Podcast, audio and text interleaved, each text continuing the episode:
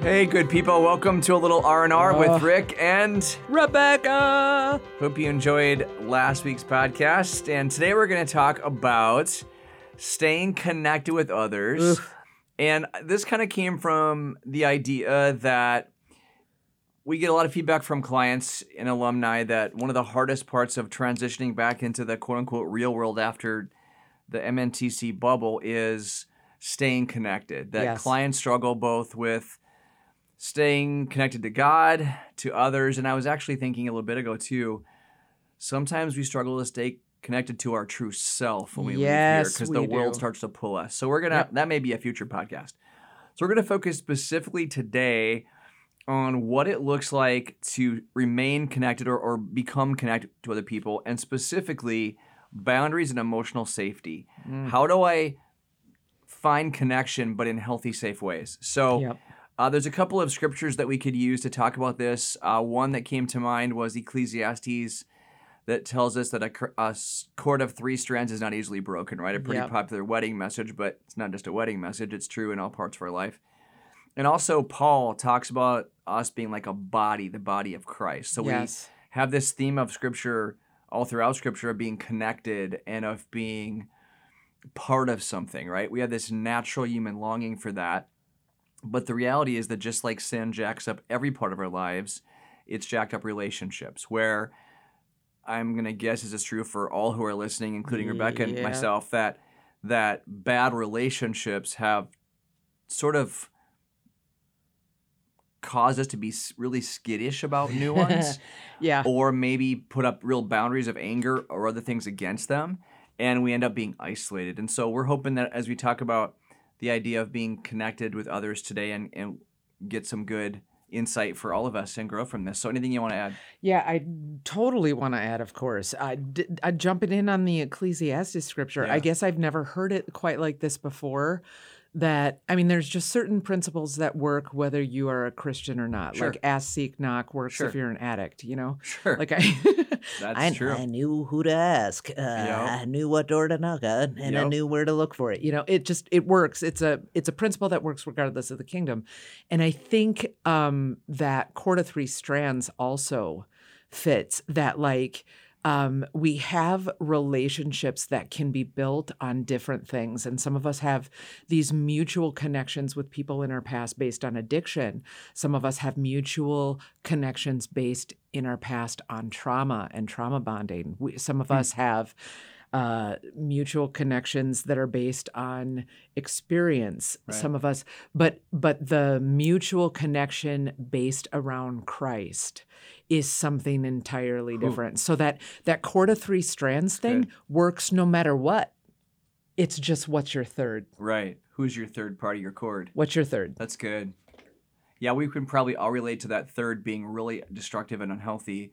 Uh, but what does it look like when it's connected to Christ? That's awesome. With uh, So here's another, you know, we used some Benner quotes last week, David Benner quotes. Yep. Here's another one. This actually ties in a little bit to last week's topic of surrender and trust. Are you are you going to offend me? I'm going to offend you the best I can. So you ready? Bring it. Let's go. Do it. Surrender is as much a part of Uh. genuine love as it is a part of authentic spirituality. Love invites abandon and intimacy. Love speaks to the depths of our soul, where we yearn for release from the isolation and longing. I'm sorry, and long for the belonging that will assure us we are at last home. Love speaks the language of the soul as it awakens our hunger for relationship and connection. This last line is my favorite. The deepest ache of the soul is the spiritual longing for connection and belonging. No one was created for isolation. If you think about this, we were created out of community Father, Son, and Holy Spirit in their image, in God Father, God the Son, God the Holy Spirit's image. So we were created for relationship and community. And the problem is that because of sin fracturing those relationships, we tend to either pull back and isolate, or maybe we have a bunch of relationships trying to find and fill something. And so the truth is, though, that the heart of our existence is we long for connection and belonging. We want to be a part of something. Which explains why people get caught up in drugs and alcohol, at least partly, is that's community. Yes. It's unhealthy. Yes, it is. But how do we find that in a wholesome, healthy, Christ-like way? Well, and it's it's interesting because while you were reading this highly offensive quote, that I wanted you to slow down and actually like I almost feel like we could just take Sure. this line by line Sure. and we could do a whole like dissertation on each line. But the th- I think the only thing that's missing in this quote is that if it's not with authenticity, it's Sure. it's like I think that's where we miss it. Like even in Christian circles, we still have uh, an ability to go religious or Christianese or um, somehow polish or shine and come in without authenticity um, that that affects our belonging Sure. because um because i'm in my addictive nature i'm the queen at deceiving myself Right.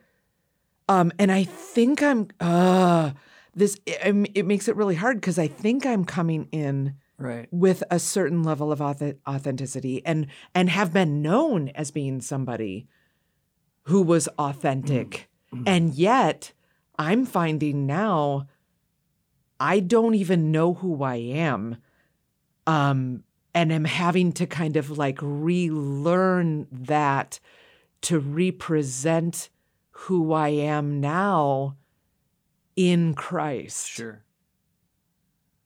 and so I I'm wondering how how is everyone else out there doing Right. with that one because I, I I know some of you might not have any idea what I'm talking about but there's somebody who's right now going oh she just said it Yeah. um that there's like a because there is in our addiction this ability to reduce our authenticity because sure.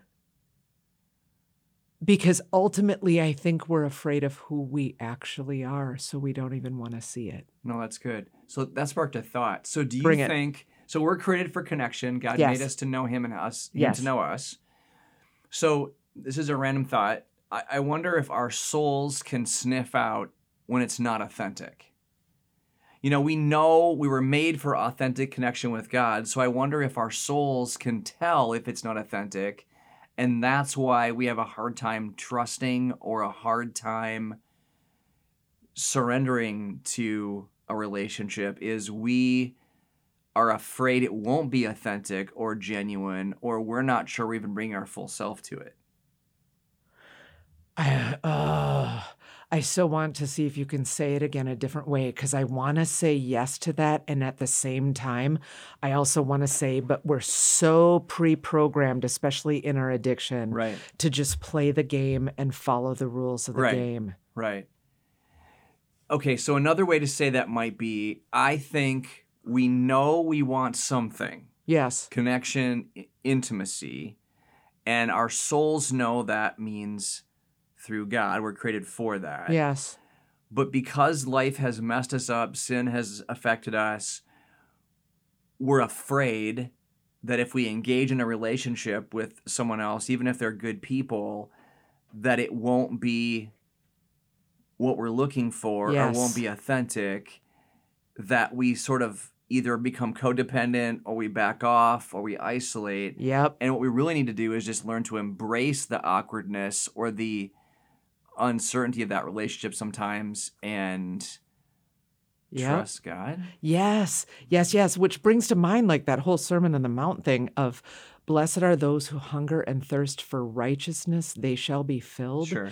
That we, I think we, we, me particularly, I hunger and thirst for a lot of other things and it doesn't fill. Right. And it's like the um, trying to meet the need another way. And I think that playing the game, refusing the authenticity, is a way we try and meet that hunger Sure. and that thirst for that authenticity, but it never satisfies. And we just go back into performing, which is what we're all trying to come out of. Right. Well, and the truth is that by trying to find that connection in the world or relationships or stuff, we're putting a really unfair expectation on those people or things because they can't provide what our soul's looking for.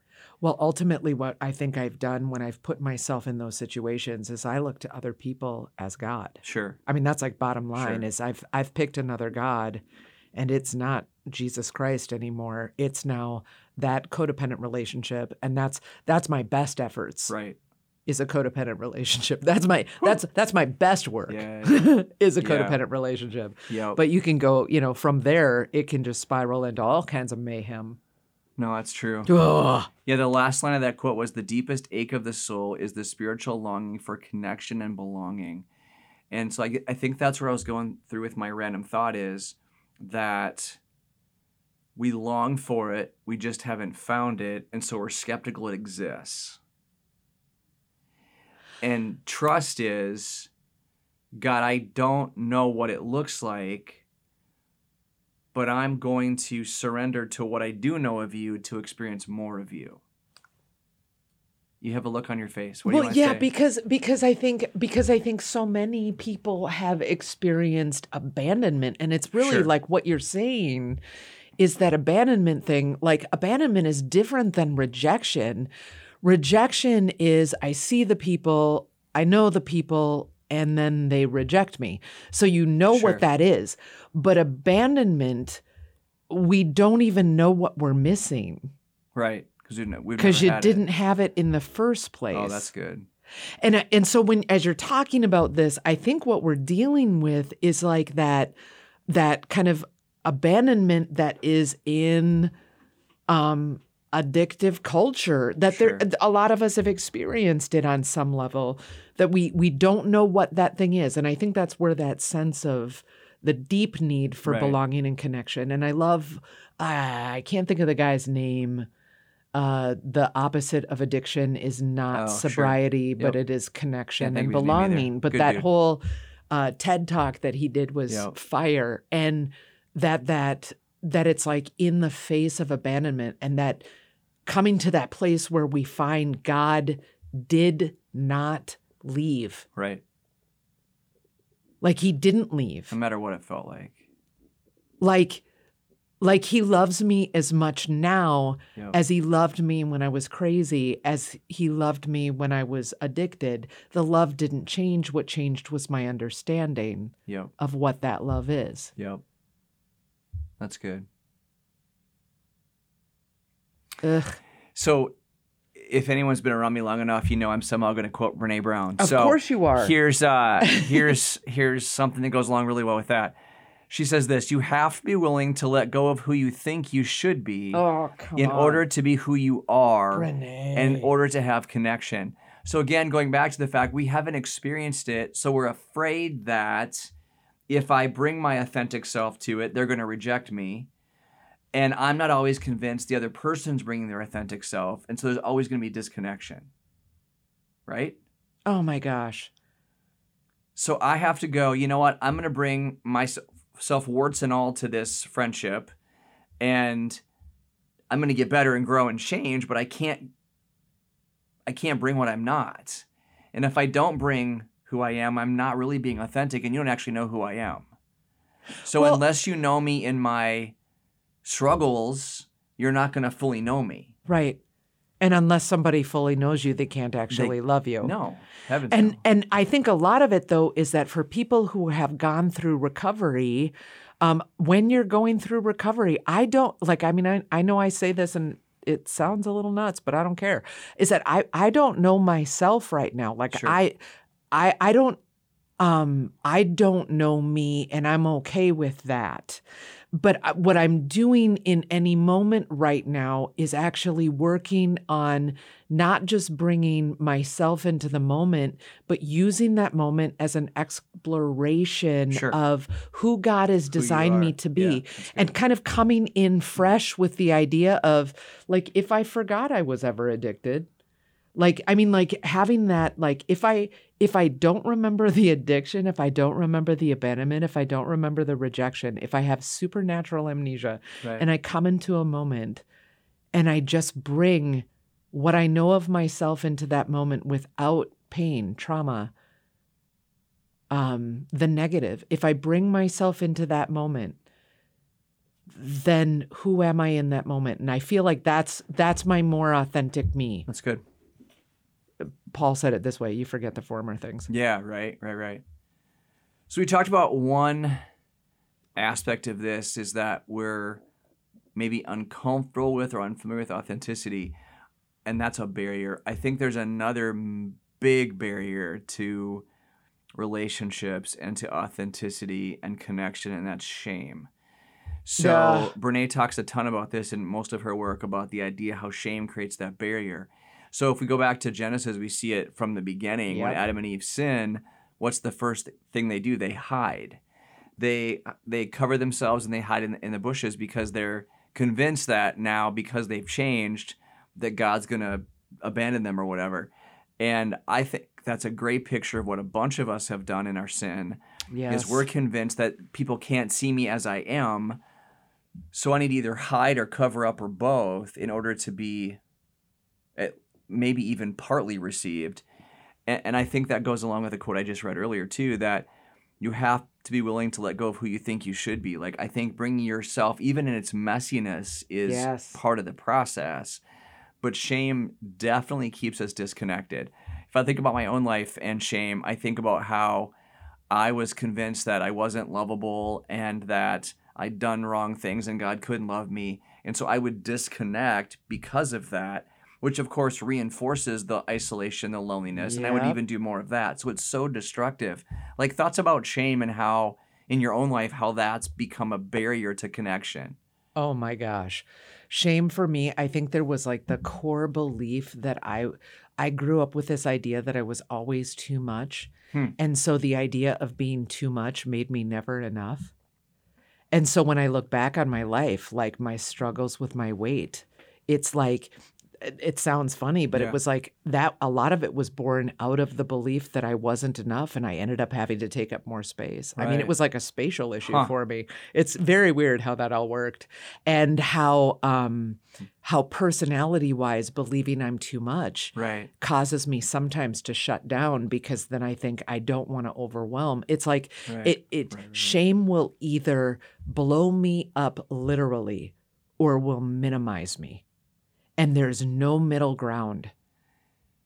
So is it fair to say then that when that happens, not only are you not connected to other people the way you would want to be, or at least they don't know who you really are, but to, to our earlier point that the disconnection isn't just from God and others, it's also from ourselves. Oh, the disconnection starts Yeah, with me and moves sure. outward with Okay. like so many ridiculous walls of defense. It gets it, it's it's Okay. staggering. Okay. So what would be maybe we should talk about some some ways to break through that shame because part of our subtitle for this particular podcast is how to have good boundaries and emotional safety in Yes. connecting with other people and shame plays into that. So let's suppose that I have some issues with shame in my life and I realize that's a barrier to connection. What are some steps I could take to break through that but still have good boundaries and still be emotionally safe but yet connect? Well, you know, of course, my one thing is going to be get in a really healthy recovery program. Sure. Like a really healthy recovery program. Um, because everybody knows you can go to a church, but you can also go to a dysfunctional church or you Yeah. can go to a healthy church. So you got to find uh, the place that is really a healthy place for you. Right. And the same works for recovery meetings. I am learning for myself. I can't just be involved in a spiritual community. I've got to be re- involved in a recovery community around the recovery that I need. So when I get myself plugged in with 12 step people who understand my particular issue, it becomes a different level of emotional safety Sure. than I think even. Um, I'm not saying you can't do it with Jesus. I'm saying Jesus was so good, he led me back to the 12 steps. Right. so, so, Yeah. uh, and I love that. Yep. Yep. That's good. So some some steps to break through the shame might be to first recognize what beliefs I have about myself that are holding me back, or even my beliefs about God that are holding me back. Just like Adam and Eve had to reckon with the fact that they thought God had abandoned them essentially or wouldn't accept them Ugh. back. Okay, so from an addiction standpoint, though, Rick, the problem is this: is that I think I told myself I'm supposed to be a child of God, so isn't that going to be enough? Oh yeah. And so I put a big X through the fact that I am also an addict. sure. And so, you know, I kept telling myself that I'm not supposed to factor that in anymore now that I'm a child of God. So this is why I'm promoting the recovery community part really Right. strongly Right. is that I am an addict who is also a child of God. Yeah. and, and I get to be both Yep. at the same time. Yep. And there's nothing wrong with it. yep. Yeah, that's true. Because then that way I've got I've got the safeguards around me that I'm I'm creating connection and community, but I'm also not ignoring because I think it's really easy for me to pretend now things are different and I create a, a, a lack of emotional safety for myself and others Sure. as soon as I start to disregard the fact that I am, have always Oh. been, and to the best of my knowledge, until I get a new glorified body, I'm an addict. Yep. And it's okay. simultaneously a new creation in Christ. Uh, Simultaneously, a new Yep. creation rec- in And you Christ and in recovery. Sure, and not to put words in your mouth, but I think what you're saying is recognizing you will always have addictive tendencies. Thank you. That sounds And better because I'm not actively functioning sure. in addiction. For sure. And yet, Christ in you is overcoming those Yes. tendencies, right? Absolutely. Amen. That's the flesh and the spirit battle. Absolutely. So we're good. Let's assume that we have some people listening who have been struggling with connection to a church community or recovery community or friendships, or maybe start off doing that and sort of started to wander a little bit because of shame or whatever the reason might be. Let's just throw out some potential next steps for embracing or engaging, but yet having good boundaries and being emotionally safe. And just a couple I could think of is find a couple of safe people Yes. you don't have to find 50 right away. Oh my gosh. Right? Like find a couple safe people who love Jesus, who are healthy and sober, and who can help you open up to who you are and also open themselves to you. So find a couple of safe people. And then and then take baby steps again, like with trusting last time. Take baby steps in in pushing past your shame to be open and vulnerable appropriately in terms of sharing your past or Yes. sharing your struggles. And and and and see how that's carried or how that's protected by that community.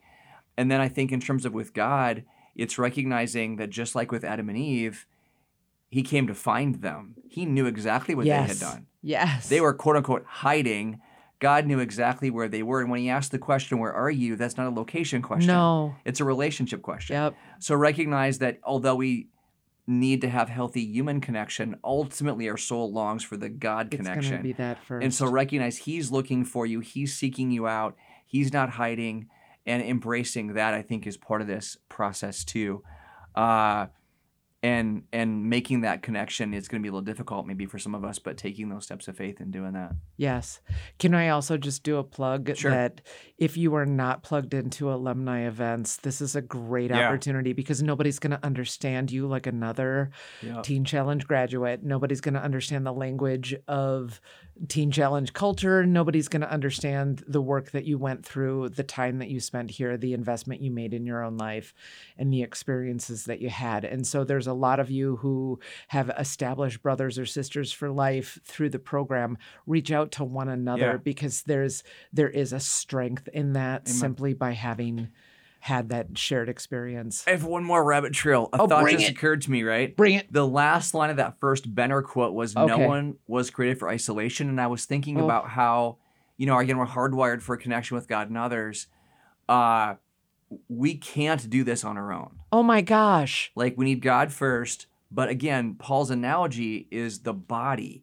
I need my toe as much as I need my spleen and my eardrum. Like we're Yes. part of each, we're part of the same unit. Yes. And so I think recognizing that's important. But the thought that popped in my head was I can be isolated from my own reality by covering it with stuff or not owning my own things or not being vulnerable to myself. And so don't be isolated from yourself either, if that makes any sense. It's God, it's others, and myself. There's connection all three of those ways. Just a random weird thought that popped in my head. Yeah. So on on that note, uh Rick knows that I do a 10 step daily inventory. And one of the questions that I daily ask myself is, um, you know, was I resentful? That's, you know, pretty standard um, was I dishonest? But when I ask myself, was I dishonest? It's the question isn't did I lie? The question is really Yeah. how am I fighting reality? Sure. And it's when I look at that question of how am I fighting my own reality,